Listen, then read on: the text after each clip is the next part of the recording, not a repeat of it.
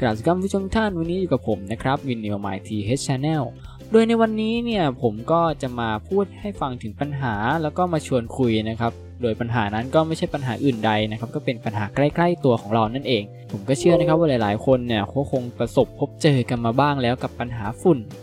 PM 2.5 ช่วงนี้ก็รู้สึกว่าจะเริ่มลดลดน้อยลงนะครับแต่ก็ยังมีหนาแน่นอยู่ในบางพื้นที่ หัวข้อแรกในวันนี้เนี่ยก็ผมก็ขออยากจะหยิบยกประเด็นของ PM 2.5 มาพูดกันก่อนละกัน ซึ่งก็เป็นที่ทราบกันดีอยู่แล้วนะครับ ว่าปัญหาฝุ่น PM 2.5 เนี่ยเกิดขึ้นมาแล้วก็มีปัญหามากมายครั้งหนึ่งเมื่อไม่นานมาแล้วนะครับ และในทุกวันนี้ก็เกิดปัญหานี้อีกครั้ง เนื่องจากว่าปัญหาฝุ่นควันแล้วก็มลพิษเนี่ยมันค่อยๆ สะสมแล้วก็ค่อย ๆ ก่อตัวขึ้นในแต่ละวันแต่ละวัน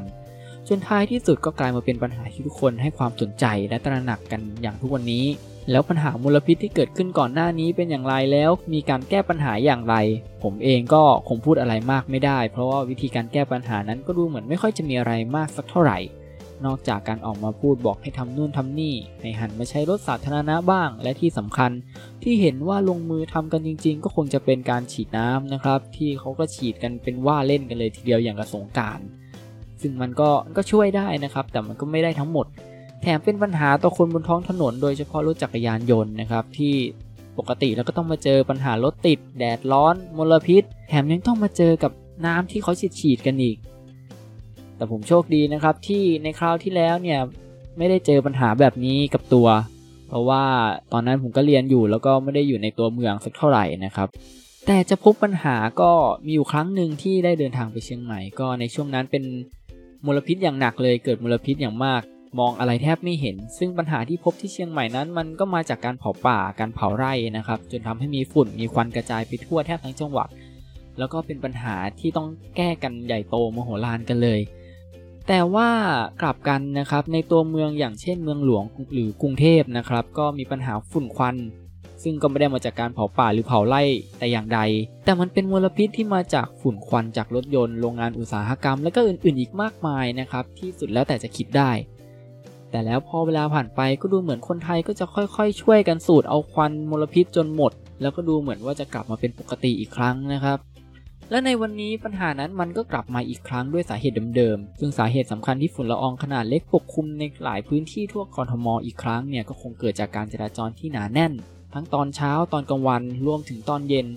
จึงทำให้เกิดการสะสมตัวของฝุ่นมากยิ่งขึ้น แต่อย่างไรก็ตามนะครับปัญหาฝุ่นเหล่านี้ก็จะกลับสู่ภาวะปกติ ผมใช้คำว่าสภาพปกตินะครับ ฉะนั้นคือมันไม่ได้หายไปไหน มันยังมีอยู่แต่แค่ไม่เท่ากับตอนที่ทุกคนตระหนักหรือหนักใจกัน และการที่ผมมาพูดแบบนี้หมายความว่ายังไง หมายความว่าปกติแล้วปัจจุบันเนี่ยนะครับแล้วเราทุกคนก็คุกคีอยู่กับฝุ่นแบบนี้มานานมากแล้ว นั่นก็เพราะว่าค่ามาตรฐานในบรรยากาศทั่วไปของ PM 2.5 เนี่ยนะครับเฉลี่ยรายปีของประเทศไทยอยู่ที่ 25 ไมโครกรัมต่อลูกบาศก์เมตร ส่วนองค์การอนามัยโลกนะครับเสนอให้ค่าเฉลี่ยรายปีของ PM 2.5 นะครับนั้นไม่เกิน 10 ไมโครกรัมต่อลูกบาศก์เมตร ก็เรียกกันได้ว่าเท่าตัวกันเลยทีเดียวนะครับ ซึ่งสาเหตุที่ต้องการให้ค่าเฉลี่ยรายปี PM 2.5 ไม่เกิน 10 ไมโครกรัมนะครับก็เพื่อที่จะลดความเสี่ยงด้านสุขภาพของมนุษย์ให้มากที่สุดจากฝุ่น PM 2.5 และในขณะเดียวกันก็เสนอว่าไม่มีการสัมผัส PM 2.5 ในระดับใดที่จะปลอดภัย และก็ปราศจากผลกระทบต่อสุขภาพ รวมถึงยังไม่พอนะครับ ค่ามาตรฐานในบรรยากาศทั่วไปของ PM 2.5 เฉลี่ยอยู่ที่ 24 ชั่วโมงของประเทศไทยเนี่ย อยู่ที่ 50 ไมโครกรัมต่อลูกบาศก์เมตร ถือว่าเยอะมาก พอสมควรเลยนะครับ ในขณะที่การแนะนำขององค์กรอนามัยโลกนะครับ ให้อยู่ที่ 25 ไมโครกรัมต่อลูกบาศก์เมตร พอจะเห็นถึงปัญหาที่เรานั้นพบกันหรือยังครับว่าปัญหามาจากการที่เรานั้นไม่ได้ตระหนักถึงปัญหาอย่างแท้จริง คิดว่ามองไม่เห็นก็คือปัญหานั้นหมดไป คนที่มีส่วนเกี่ยวข้องกับปัญหานี้ก็ไม่ได้ตระหนักเท่าที่ควร แต่มองกลับกันนะครับ หากมีการบังคับใช้และแก้ปัญหาอย่างจริงจัง ก็อาจจะส่งผลกระทบต่อวิถีชีวิตของคนบางกลุ่มได้ ซึ่งสุดท้ายแล้วเอาเข้าจริงปัญหาแบบนี้ก็ไม่ควรปล่อยปละละเลย เพราะว่าผมก็เข้าใจนะครับว่าการที่รถบนท้องถนนนั้นมีมากมันเกิดจากความจำเป็นของคนที่อยู่ตามปริมณฑลแล้วก็ทั้งในตัวเมืองนะครับ เพราะว่าอย่าง บ้านอยู่ไกลจากที่ทำงานการจะเดินทางสัญจรมันก็ลำบากถูกไหมครับ หากจะเดินทางโดยรถโดยสารประจำทางมันก็อาจจะใช้เวลานาน ไหนจะต้องรอคนเยอะแถมบางทีนะครับ การเดินทางยังต้องต่อรถอีกเป็นจำนวนมาก กว่าจะถึงที่ทำงานก็เอาสล้ากันไปแล้ว แล้วยังต้องเดินทางกลับแบบเดิมอีกซ้ำๆเรื่อยๆ ซึ่งแค่ทำงานมันก็เหนื่อยล้าจนจะแย่อยู่แล้วนะครับดังนั้นการใช้รถส่วนตัวก็คงเป็นทางเลือกที่เขาคิดว่าจำเป็น และลดภาระเขาได้มากที่สุด แต่ในกรณีของคนที่บ้านไม่ได้อยู่ไกลจากที่ทำงานนะครับ แล้วก็ใช้รถส่วนตัวเนี่ยผมคิดว่าถ้าหากลดได้ก็อยากให้ช่วยกันลดนะครับ ใช้รถโดยสารประจำทางบ้างอะไรบ้าง ก็เข้าใจนะครับว่าการเดินทางไปทำงานนั้นเป็นชั่วโมงรีบเร่งนะครับ แต่ก็จะไปบังคับใครหรือบอกให้ใครทำนู่นทำนี่ก็คงไม่ได้ถูกไหมครับยังไงก็อยากจะให้ช่วยกันพิจารณาสักเล็กน้อย ซึ่งก็เข้าใจนะครับว่ามันเป็นสิ่งที่จำเป็นในการต้องใช้รถใช้ถนนในการเดินทาง ซึ่งนับเวลาผ่านไปรถบนท้องถนนก็มีมากมายขึ้นทุกวัน จนทุกวันนี้แทบจะไม่มีที่ให้เดินรถ แม้แต่รถจักรยานยนต์ยังแทบจะไม่มีพื้นที่ในการแทรกตัวผ่านไปได้ จริงๆ แล้วก็ไม่ใช่แค่ประเทศไทยนะครับที่พบปัญหาเหล่านี้ เพราะในหลาย ๆ ประเทศเขาก็ประสบปัญหาเดียวกัน ปัญหาที่เกิดจากมลพิษและฝุ่นควันที่เกิดจากยานพาหนะที่มีอยู่จำนวนมาก แต่ละประเทศเหล่านั้นเขาก็มีวิธีแก้ปัญหาที่ชาญฉลาด แก้ได้ตรงจุด และทำให้เห็นผลได้จริง ๆ ไม่ใช่การแก้ปัญหาที่ปลายเหตุ หรือได้แต่รอภาวนาให้วันพรุ่งนี้ค่า PM 2.5 จะลดน้อยลง โดยผมขอยกตัวอย่างประเทศจีนนะครับ ซึ่งจะนำเข้าสู่หัวข้อประเด็นถัดไปเลยแล้วกัน แต่ก่อนจะไปถึงประเด็นถัดไปขอย้อนกลับไปที่ครั้งหนึ่ง ในอดีตที่กรุงปักกิ่งเมืองหลวงของจีนนะครับ เคยเผชิญกับวิกฤตปัญหา PM 2.5 ชาวปักกิ่งก็เคยเรียกร้องสิทธิ์ในการที่จะมีอากาศบริสุทธิ์หายใจและด้วยความจริงจังของรัฐบาลจีน อากาศในปักกิ่งทุกวันนี้ถือว่าค่อนข้างดีในระดับหนึ่งนะครับ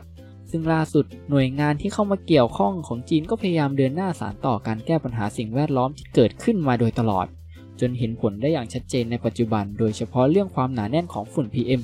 2.5 ที่เคยเป็นปัญหาใหญ่ของจีน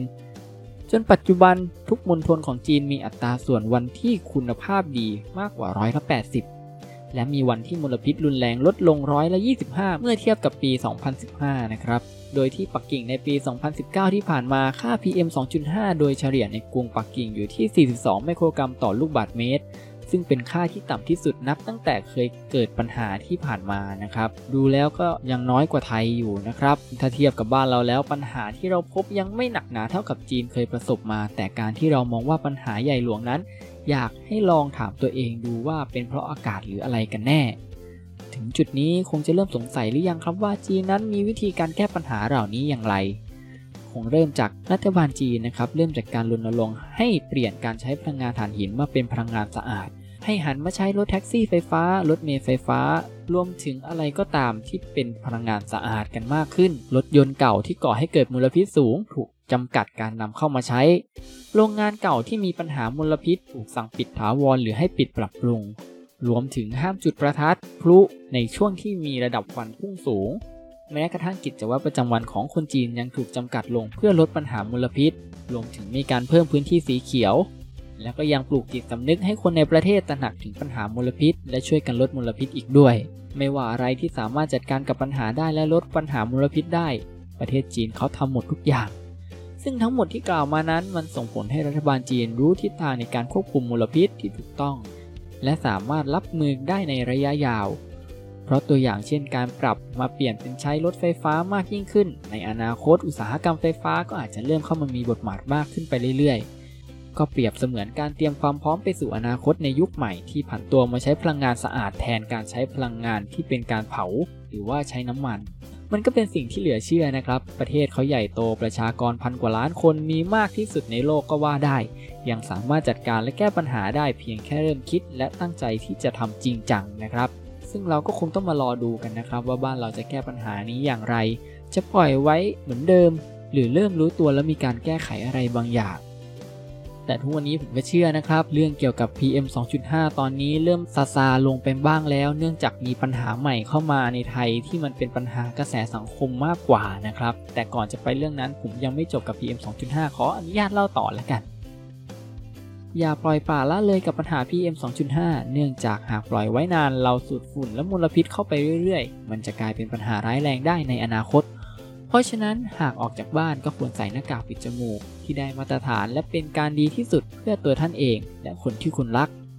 และแล้วประเด็นของประเทศจีนก็ยังไม่หมดนะครับ เพราะเมื่อจีนนั้นจัดการปัญหาฝุ่นได้ แต่ในตอนนี้กลับมาพบปัญหาใหม่ที่เป็นปัญหาที่ดูเหมือนจะรุนแรงไปถึงถึงระดับโลก นั่นก็คือปัญหาเชื้อไวรัส ที่เป็นประเด็นกันอย่างแพร่หลายทั้งสื่อแล้วก็ข่าวรวมถึง Facebook สื่อต่างๆ หลายสำนักมากมายก็โฟกัสที่ประเด็นไวรัสนี้กันเป็นอย่างมาก เอาละครับ ในวันนี้กระผมวินนิวไมทีชแนลก็อยากจะ